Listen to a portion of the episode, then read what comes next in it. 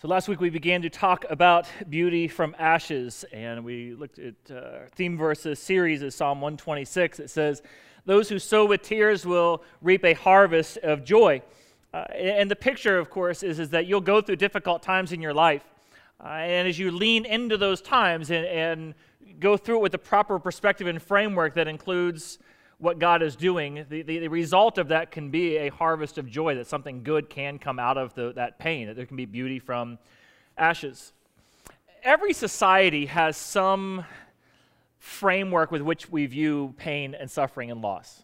Uh, throughout the world, uh, through all times, uh, sociologists have studied it through and they've seen how is it that people uh, give reason for the pain that you're going through uh, explain what your then response to that pain ought to be, and then what your intended res- uh, hope to get out of that would be. So, in other words, uh, as you look at different societies and cultures around the world, uh, those who have a moralistic framework, they would say the reason for your pain or your suffering is what? What's, what's a moralistic reason for your pain, suffering problems?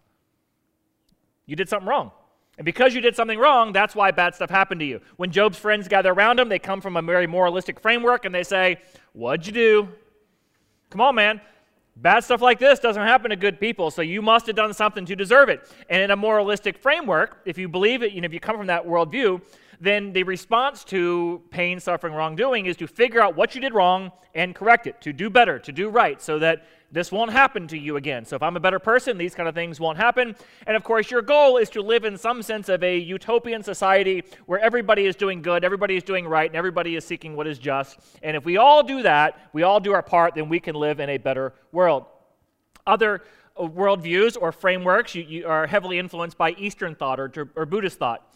Uh, and in that mindset, that all of pain is just simply an illusion, uh, that, that you uh, have lost sight of the, of the, reality that you are, just sort of a, a, spirit moving through existence, and that when you encounter pain, it's, it's nothing more than illusion. And you're thinking, well, that illusion hurts really bad. But I say, no, it's just illusionary, and, and that your response to the illusionary of pain is detachment. And so, if you can just detach from your all the things that you're attached to, whether it be relationships or people or things. The reason why losing your house hurt is because you were so attached to your house. And if you weren't so attached to your house, it wouldn't hurt anymore. So if you could just be more attached, the reason why you hurt from that relational breakup is because you got too attached. And if you weren't so attached and you could just be detached from that, you'd be better. And, and of course, the, the end goal of this is to reach enlightenment where you can see the world and yourself in a different way and sort of reach that higher plane of existence and living in enlightenment.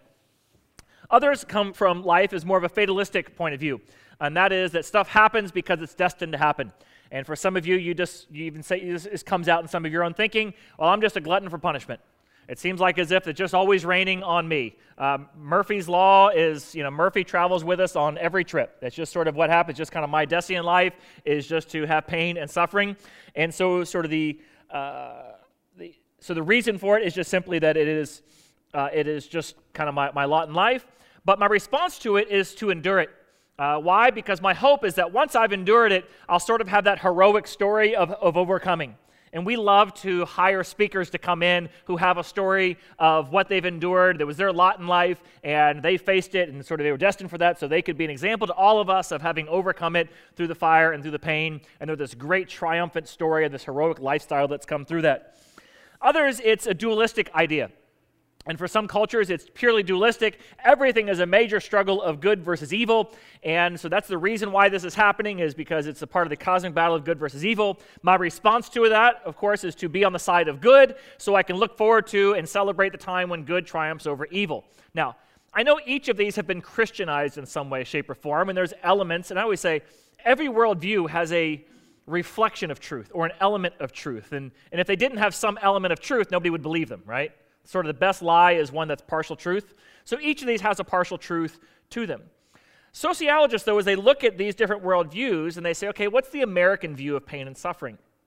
They say, well, Americans are the least e- equipped to face pain and suffering because of their naturalistic worldview. Uh, in other words, from the time we're young, we're taught a naturalistic worldview. What is that? Uh, that is, that we came here by natural means, that the scientific process ended up with us here, that it was purely accidental that life even formed, that Earth ended up where it was and could sustain life, it is purely accidental that life began, and that it was just through an unguided evolutionary process that you ended up here. Well, the psychological outworking of that is, is what then is the cause for pain and suffering and loss? It's summarized well by Richard Dawkins. If you don't know Richard Dawkins, he, he's an atheist that's very interesting to read because a lot of people they'll come from a naturalistic worldview, but as soon as that worldview is not convenient or the obvious issues come up with the fact that it can't answer all their questions, they'll quickly switch out of it to some other worldview, and then they'll quickly switch back into it when it's convenient once again. Uh, the classic one of this is we're here by evolution. They go to a funeral. They have a sense that there's something out there beyond, beyond life and death. They all of a sudden suddenly come into some idea of spirituality, and as soon as that's over, they go right back to the naturalistic worldview. What I love about Dawkins is that he actually just follows the absurdity all the way through, and he has no problem just stating the most absurd views with pure, bold confidence. And you kind of look at and you go, Really? And he's like, It must be. Well, okay, I'm glad you're at least honest enough to stick with it. So here's what he says about uh, the reality of pain and suffering in a naturalistic worldview that he has. He says, in a universe of blind physical forces and genetic replication, that's naturalistic worldview evolution.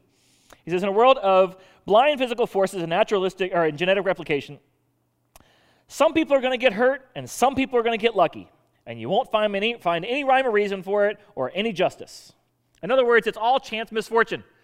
Mother Nature has no feelings. Mother Nature has, has a mind of her own, and it is a mindless, uh, thoughtless, careless event. In other words, you know, you look at the American frontier. Four people build houses, and one of them got struck by lightning. It just happens. There's no rhyme or reason to it. It just happens. And, so if, if, things just happen by random chance, uh, how do you respond to it? Uh, you just, it just is what it is. And by the way, this is right here is what so shapes our culture – we see things that reflect this and we just accept it like, yeah, the Princess Bride quote. What did he say? Life is pain. Deal with it, right? Suck it up, buttercup. I don't know if that's where it came from, but it fits, right? Life is pain. And, and, and anybody tells you any different is just selling you something. You know, we listen to that and there's people like, yeah, that's true. There, there's something with it that connects with our mindset and our understanding. Um, Alfred Lord Tennyson wrote a, a poem about the Light Brigade, uh, and he says, You may not know anything about that, but you at least know his, his, his uh, one line from this poem. Theirs is not to reason why, but to do or die, right? There's no reason. You know, you're going to go up there and fight to your death. Why? Don't ask those questions. Death happens. Some people get shot, some people don't. It just happens. It's just the way that it is. Accept it. We use this in advertising slogans. Nike, just do it. Why? Just do it. Isn't that what you say, say as parents? Why? Why do we got to go? Why do I got to put on? Just do it. Will you just do it? Just do it. Right? Why does pain or suffering happen? It just does, okay? It just does. It just does. And, and, even if we're searching for some other explanation, there's a piece of us which deep within our soul is kind of circling back and has some sense that that's actually what, what's going on here. That's what I just have to accept. I just have to white knuckle and accept it just happens. So, if there's no rhyme or reason as to why it happens, what's the result? Well, the result is a couple problems. And this is where Americans have really a hard time dealing with pain and suffering. One of the biggest problems is we are like reason machines. Like we, we seek out, we have beacons in our body and our mind. Humanity does. We have to know why, right? We can't just do something and not know why. And so when somebody says there is no reason, we're like, yeah, yeah, yeah, yeah, yeah, I get that, but what's the reason? right? As you look back over Okay, for, for those, think of, think of something that happened in your life years ago that was a, a source of pain or suffering or loss. For some of you, the reason why there's still some pain that lingers is because this one question is still unanswered Why? Why did it happen? It's not enough just to say, well, because when somebody drinks and drives, that kind of thing can happen. That doesn't tell me why it happened to me. That doesn't tell me why it was my mother. That doesn't tell me why it was my friend. I mean, that, that's an explanation for, for sort of how it happened, but it doesn't tell me the, the bigger why reason. You know, for the moralistic, they would say that there may be something you did wrong. Uh, for the Eastern philosophy, it's we need to detach from that. You shouldn't have been so attached to the first one. They give some explanation of why. So, what is my why? Well, the naturalistic worldview, Dawkins is right. There is no why. It was just random chance. It just happened. You got unlucky. And there's something within us that doesn't accept that. The second problem that we have is when you look to what Americans would say is our reason for living, suffering, pain, and loss is a direct conflict with our reason for existing.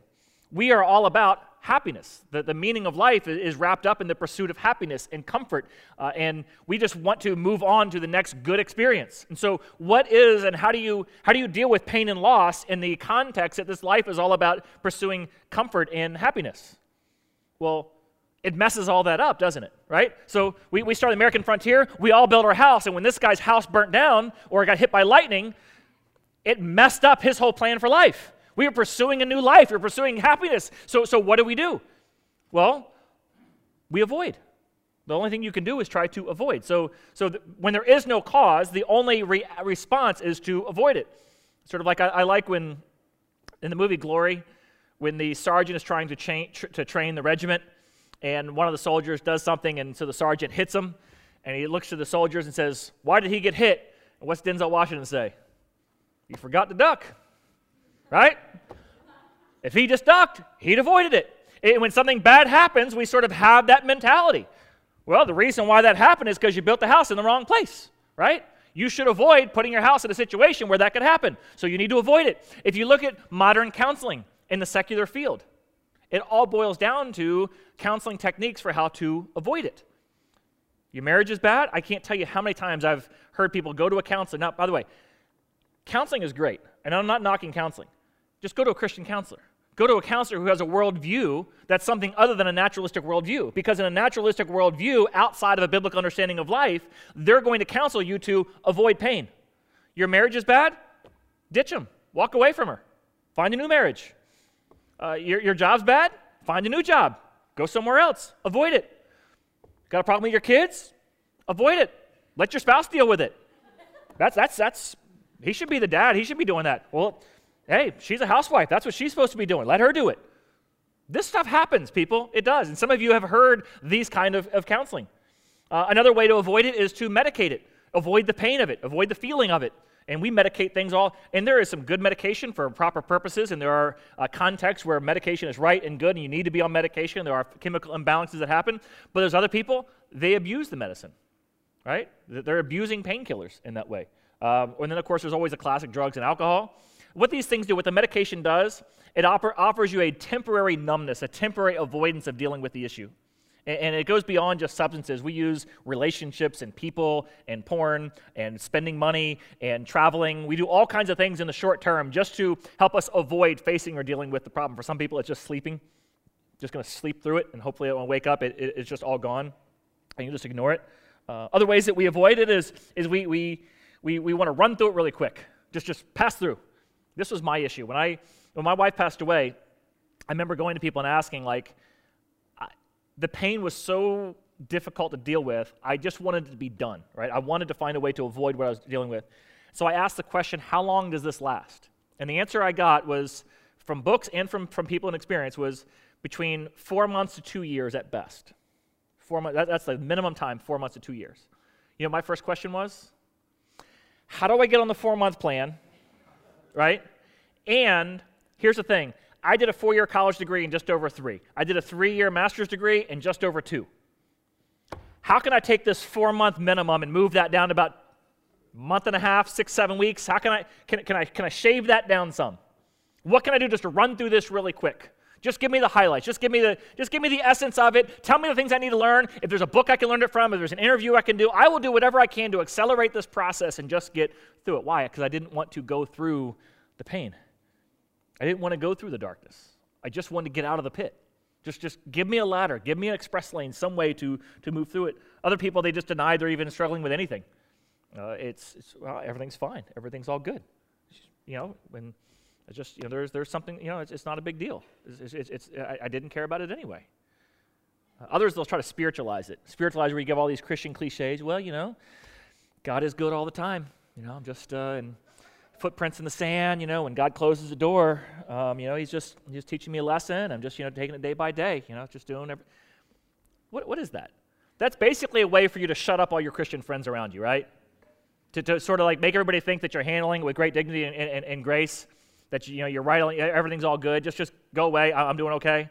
Just, just, just, not, I don't want to talk about it anymore. And really, inside, you feel so alone and so abandoned and so betrayed by God.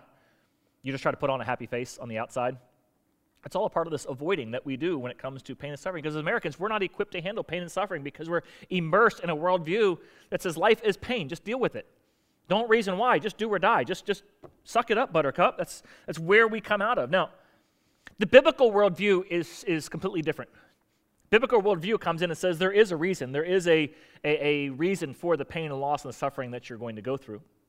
Um, and what God wants you to do is be able to walk through the pain and the suffering and the loss, knowing three things. Now, this is sort of a summary of scriptures. By the way, I was very comforted in studying for this series.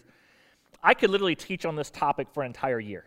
There's enough material in the scriptures about pain, suffering, and loss that I could teach on this from a different story every single week of the year, which I found very comforting in the fact that God meets us in our pain. And there's so much material out there where God says, This is not something that you deal with over here and then you come back to me. No, it, it's, it's a part of the human experience, and I want you to be able to walk through it and have the tools to be able to walk through it. And what you'll see is three things come to the surface when it comes to dealing with pain and suffering and loss. Uh, one of them is this phrase you'll see all throughout the scriptures God says, I am with you. When you walk through the fires, I am with you. When you walk through the rivers, I am with you. I am with you. I am with you. I am with you. No matter what happens, I am with you. Now, God says, I will never leave you nor forsake you. Last week I mentioned how Easter is the right context to be able to talk about pain, suffering, and loss. Because there was this moment on the cross right before Jesus dies where he looks up to the heavens and he says, What? My God, my God, why have you forsaken me? Now, every one of us, when you go through a difficulty and pain and suffering, you're going to feel like God has forsaken you. What the message of Easter and the cross is the only one who was ever truly abandoned by God, who God was not with in the midst of his pain and suffering, is Jesus Christ. And he took on that for you and for me so we wouldn't have to. He took on all of our sin and all of our all of the burden of the separation from God so that we never ever would have to be separated from him ever. And so the only one who ever truly was separated from God was Jesus. Whereas when you go through these times and you feel abandoned by God, you feel abandoned, but you're not which is why God says a hundred times, a thousand times over in scriptures, I am with you, I am with you, I am with you. The second truth you'll see come uh, up out of scripture is you have to have a different perspective on life because this life is not all that there is. Now, a while back, I, I did a message on eternity and having an eternal perspective. And after it, I said, we got to leave the rope in here because this is just going to come up all the time. Uh, and I talked about how sort of like this rope represents your entire life. Uh, all of this right here. However, the, the part that we often frame all of our existence and all of our pain, suffering, and, and trials to is this little piece right here. Uh, it's kind of in three segments. The, the green part's sort of like when you're growing up, the growth period of your life, when you're in school, your body's developing, you're growing up, etc. Uh, then you move out of the growth period into this kind of long period represented by the blue part, uh, and that's where you maybe you get a job, a career, life, kind of whatever you want to pursue in life, you kind of do that in this piece and you try to find some meaning, purpose in here. And there's to be trials and setbacks that are to set you back, and you're to think, you know, I'm trying to get towards my goal here, and this is setting me back in the midst of all this. And then this red part, I, I should have used gold for this. I didn't have any gold tape. Um, kind of the golden years. That's like your retirement. Like you, you, you, you learn all this so you can work all this so you can then enjoy this little piece right here, as often we tell people. Uh, and, if, and if the stock market crashes right here at the really wrong time, it's going to really mess up this piece right here. If a recession happens right before your golden years, it can really mess up all your investments. So you need to prepare for that and, and find a way to avoid that happening to you. So it's all about avoidance. When you look at life all through this prism as though this is life is all there is, it's really hard to make sense of pain, suffering, and loss. Because if this is all there is, you can lose everything. However, Scripture continually points to and says, this life is not all there is. We're created to live in a loving relationship with God that doesn't just last for this little piece, isn't just about making this piece right here the best it possibly can be. We're in a loving relationship with God that will last for all eternity. And there are wrongs that will not be made right this side of heaven. There are explanations that cannot be given this side of heaven. There are understandings for the reason for your suffering and your loss and your pain that you can't understand this side of heaven. And if you expect that God is going to make everything make sense in this little piece right here, you're going to be having a really difficult time with your pain and your loss because it won't make sense. And so, outside of that understanding, it's not going to make any sense. So, Scripture continually points us to the reality that there is something beyond this life. That's our message last week was about how their hope was in a better resurrection. Their hope wasn't in having God's blessings all happen and everything, all the wrongs being made right in this lifetime. Their hope was in the resurrection, the eternal life that they would share. Last truth you see come, come up out of Scripture is God is working all things out for the good. Uh, this is clearly stated in Romans 8:28, very, very well-known verse, that God works all things out for the good. Now, what you have to understand about that statement is there's two levels to this. We often say, well, everything happens for a reason. I believe that. God works out things out for a reason. Um, the thing about it is, is sometimes you, it's possible to know the reason, and sometimes it's not. Okay? And sometimes the reason has, may have nothing to do with you at all.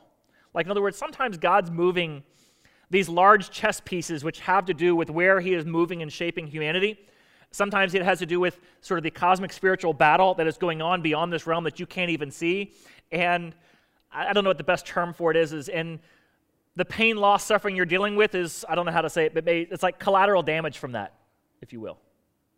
You're sort of a, what you're going through is sort of a byproduct of the fact that God had to do this. Uh, you see this in the life of, of Joseph. Now, what happens is you read through the book of Genesis is God says to Abraham, One day I'm going to give you this whole land, but I can't give it to you now because to give it to you now would not be fair to the people who are living in here. Eventually, one day their sin's going to get to the point where I'm going to judge them for their sin. I'll have it finally had it up to here. It's going to take about 400 years. But you and your descendants are going to grow into a great nation in that time, and I can't have you do that here. You got to do that somewhere else. And after, when it's the right time for them to, to be judged for their sin, then I'll come in and I'll give it to you. So you see this problem God has in the life of Abraham. I've got to get you and your descendants out of Israel and somewhere else for a season. Well, how does that happen? Well, Joseph, which is great grandson of Moses or grandson of Moses, um, what happens is, is he uh, is betrayed by his brothers. He is sold or he is given off to Egyptian slave traders, ends up in Egypt. Uh, there he is betrayed by the house that he's working in, and he finds himself in the midst of this 14 year experience of trials and suffering and pain where he is forgotten about and alone and in prison. And what God is doing in the midst of all that, what, what happens in the midst of it, God works a few things uh, of circumstance so that he ultimately ends up becoming the prime minister of Egypt. And then when there's a famine throughout the land, what happens? All of his relatives who need food go to Egypt begging for food, and who do you think they find when they get to Egypt? Joseph. And as through an amazing story you'll see, it opens the way for them to move to Egypt completely. And that's where they stay until Moses brings them out of the promised land some 400 years later. Now, God's working all of that, and that's the cosmic thing God has to get done. But what happens along the way? Joseph spends 14 years in prison because of what God is trying to do and move. Now, he gets to see it in the end, and he looks back at his brothers and says, What you guys meant for evil, this is Genesis chapter 50, verse 20, says, What you guys meant for, for, for evil, God intended for good to accomplish what is now being done in the saving of many lives. That was the big cosmic picture God had at plan here. But what you also see in the midst of Joseph's life is it changes him into the kind of person God needs him to be for the task at hand. When he is young, he is arrogant and cocky, and God can't really trust him with information because whenever he gives him any uh, opportunity or privilege, he just shoves it in everybody else's face, and he's just he's just not fun to be around, right? Later on, though, after going through all that adversity, he has the maturity and the wisdom to handle the responsibility God gives him. And all that happens as a result of the pain and the suffering and loss because it's life's best teacher, is it not?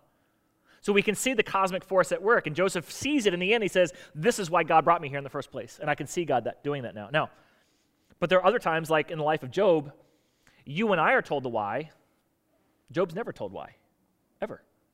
And the reason there is that Satan comes in, he says, You know, God, this whole, this whole idea you have about having a loving relationship with humanity that will last for all eternity it's not possible, man.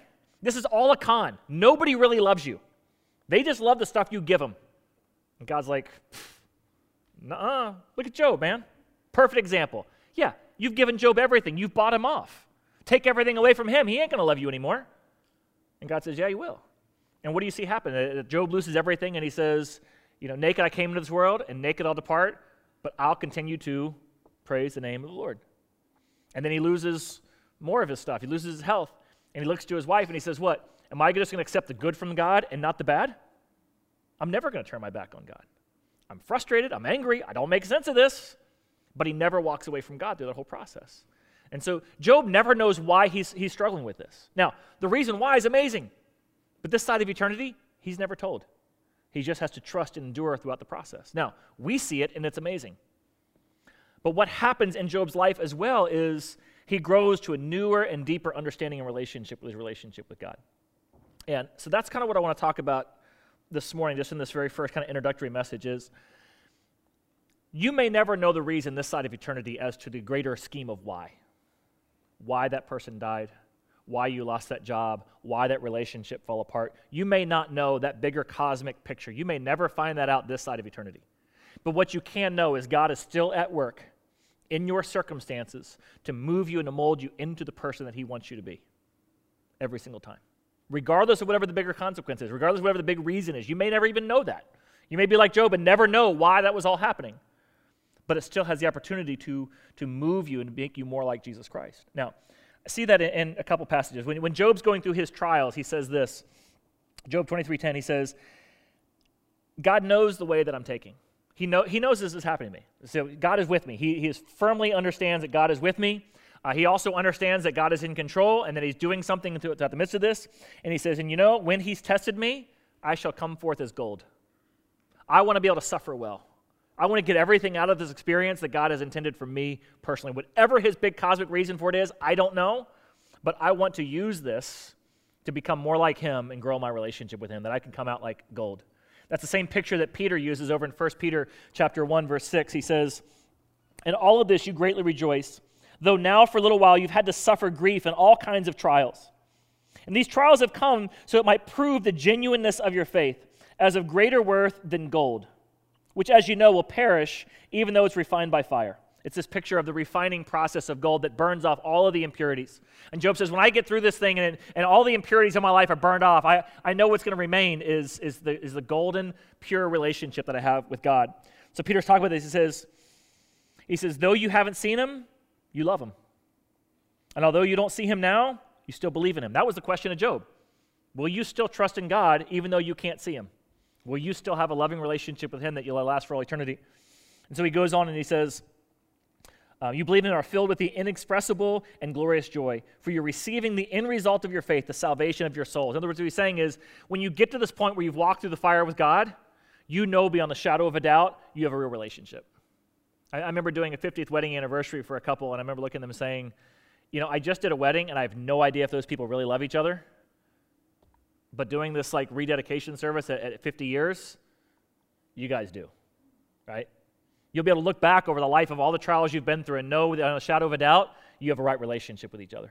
And when you've walked through all those paths and all the valleys with God, you'll be able to look back and say, I know. I know I, am in it for the right reason. I know I have a true relationship with Him. It's kind of funny. I used to say this about, about Prince Harry long before he ever got married. If you can go back you'll hear it somewhere in my old preaching. Um, I said, I don't know if Prince Harry will ever know true love, right? Because if you marry Prince Harry, what happens? you get a royal title, instant fame, political influence, wealth. All this stuff comes with just getting married to him. How would you ever know if somebody really loves you? And I said back then, it's just kind of funny the way this is all playing out. Maybe this is part of his plan. I said the only way you would ever really know is if he was no longer prince, had no more money, and lived in an apartment eating peanut butter and jelly. I don't know if this is what's going on. Maybe he's working the system, but I'll tell you this if they end up broke and she stays, it's true love. If she bails in the process, it wasn't. But what I'm getting at is without adversity, how you ever really going to know? How you ever really going to know? Hebrews chapter 12, verse 5 says a very similar thing. It says, Have you completely forgotten uh, this word of encouragement that addresses you uh, as a father addresses a son? Remember over in the scriptures it says this, and he starts quoting from the Old Testament My son, do not make light of the Lord's discipline, and do not lose heart when he rebukes you. Because the Lord disciplines those he loves, and he chastises everybody he accepts as a son. It is for discipline that you endure. Because God's treating you as children. For what children are not disciplined by their father? Don't answer that. Uh, if you are not disciplined, and everybody undergoes discipline, then you're not legitimate. You're not true sons or daughters at all. Like when my friends' kid, or when my when my kids' friends come over to the house, I don't discipline them like I do my own kids, right? Because they're not my kids. When I'm at your house, I don't. I give you the first opportunity like six times to discipline them, but then I'm going to step in. I'm just going to say that. Are you with me on this, right? Your kid acting a fool, I can only go so far. Moving on. He says, how much more should we submit to our Father in heaven? Earthly fathers, they discipline us for a little while as they thought best.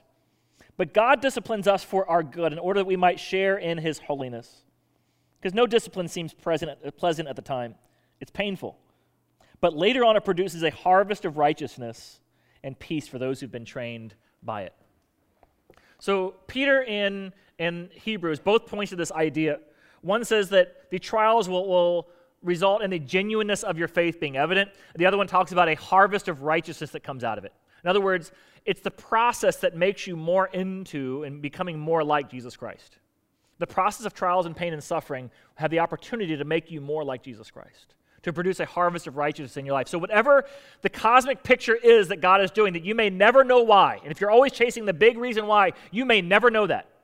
You know, you may find out someday it was so that God could move your people uh, from Israel to Egypt, and you see how God's at work. But it may be like Job, where there's some cosmic issue going on between him and Satan, or something else. I don't really know, but I'm just sort of like a piece of all this. I'm just sort of a pawn in the midst of this big, greater scheme, and I never know that this side of eternity. But what can I know in both of those situations? God's at work in my life to produce a harvest of righteousness, so that my relationship might be revealed for what it truly is. And there's six things I, I see that come out uh, in this area. And I don't have time to give all the scriptural references for it. I'm just kind of going to go through them with the little time that we have. Number one is, is suffering transforms uh, our view of ourselves. It transforms how we view ourselves. Like, there's a piece of you where, where you'll begin to feel like you're, you're, you're 10 feet tall and bulletproof, right? Like where, where you can withstand anything. That with, with the right training, with the right skills, and with the right effort, uh, with the right morals, you can control your outcomes, right? Life has a way of shooting that down pretty quick, doesn't it? At some point, it gets revealed just how helpless and, and in need of God you truly are. And God gives pictures to this again and again and again. Uh, with Job, he says, Listen, I know that you can go to SeaWorld and watch dolphins that are trained. Be careful with those killer whales, though.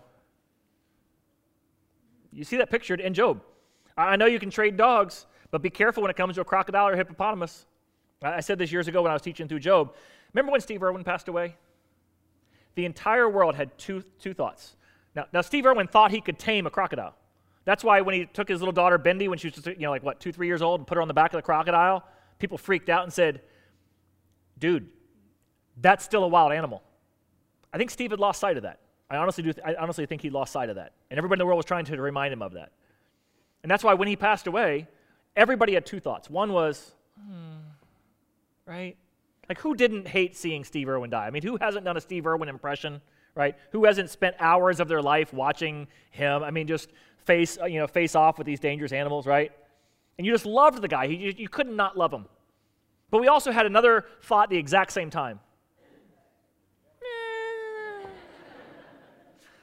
you knew it was going to happen at some point, right? I mean, you thought it was probably going to be a deadly snake. You probably thought it was going to be eaten by a crocodile.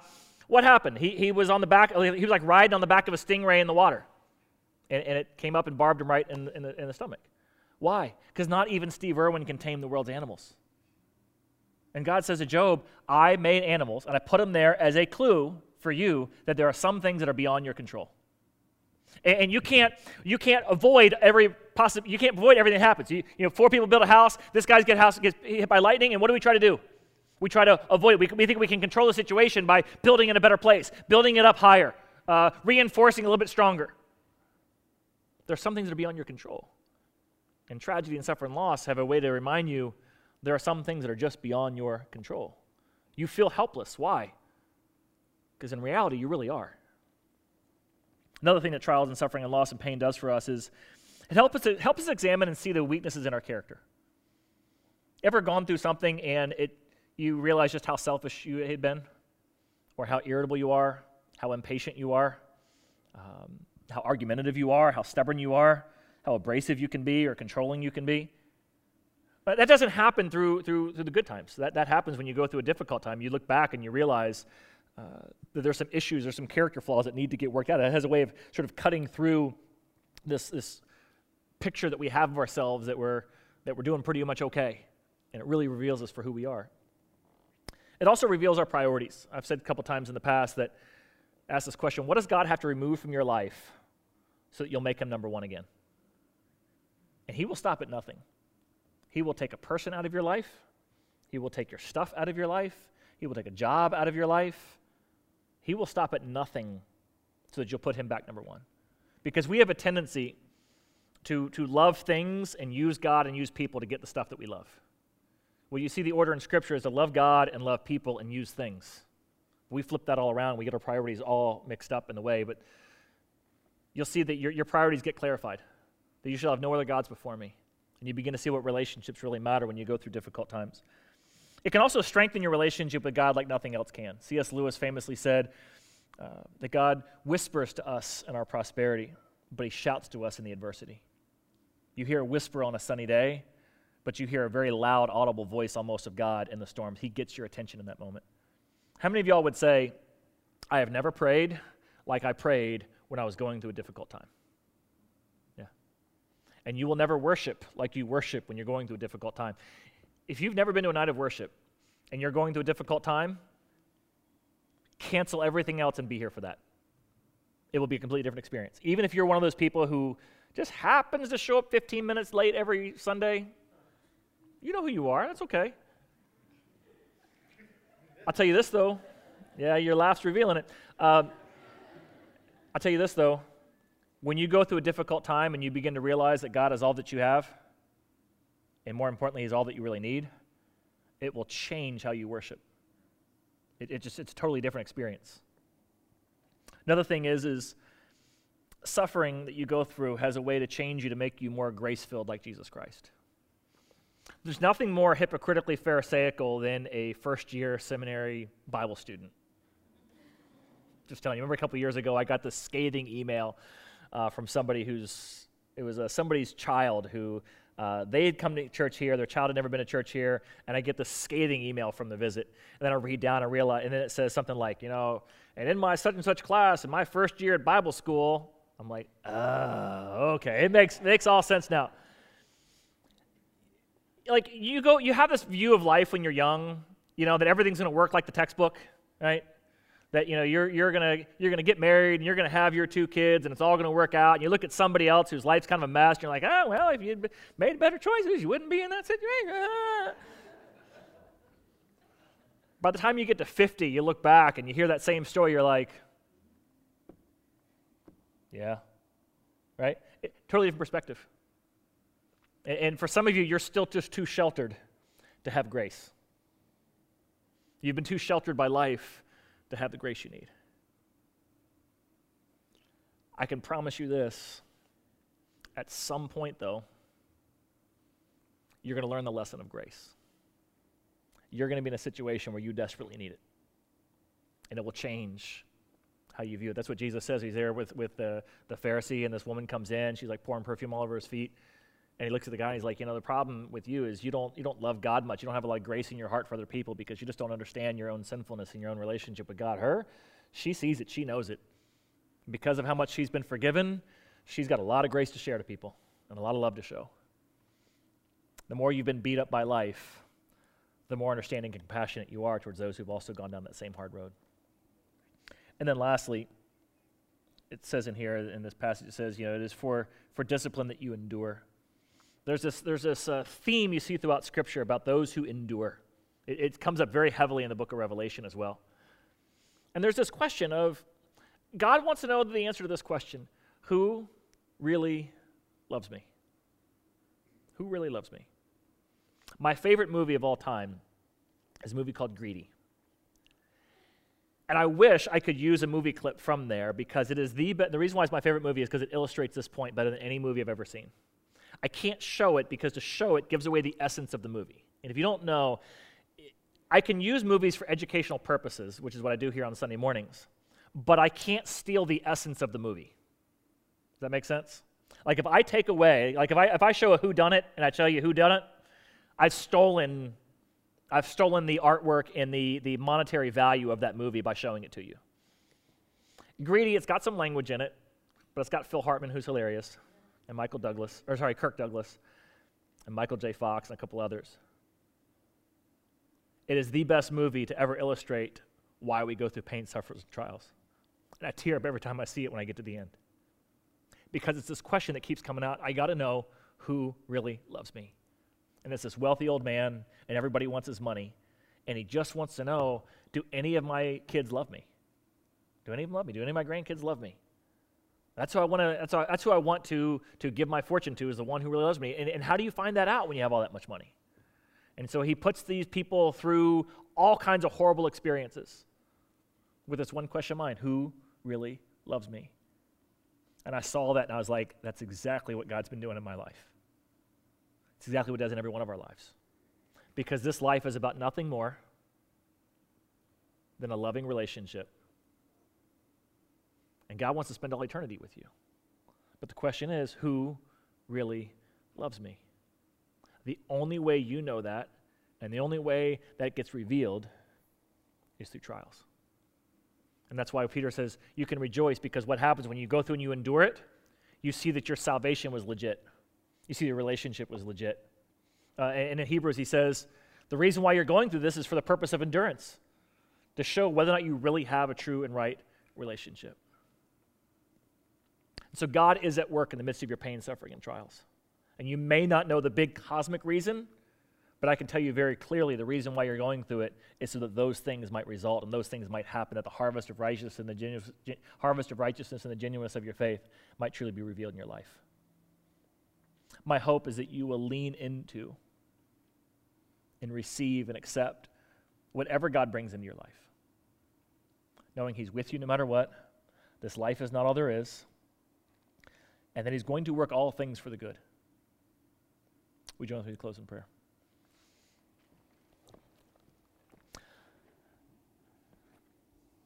Father, the storms of life will come. When Jesus tells that parable, he, he talks about the foundations we build on, but he says there's one unique experience everybody has.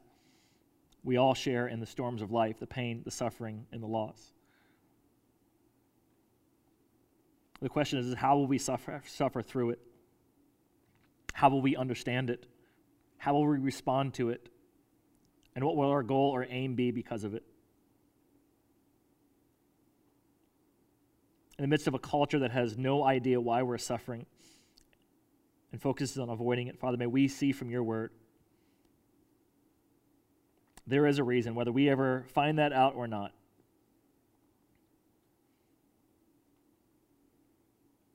Father, one of the also the reasons for this is that because it draws, draws us closer to you, makes us more like you, reorders our life and our priorities, and reveals who, where we really are and who we really are before you. And Father, this is stuff we desperately need to know and get nailed down. If we're going to have a loving relationship with you that we know that we truly have for all eternity. So, Father, may we someday get to the point where we can look back over our life and thank you for the trials. And maybe even one day rejoice in the midst of them. And in Jesus' name we pray. Amen.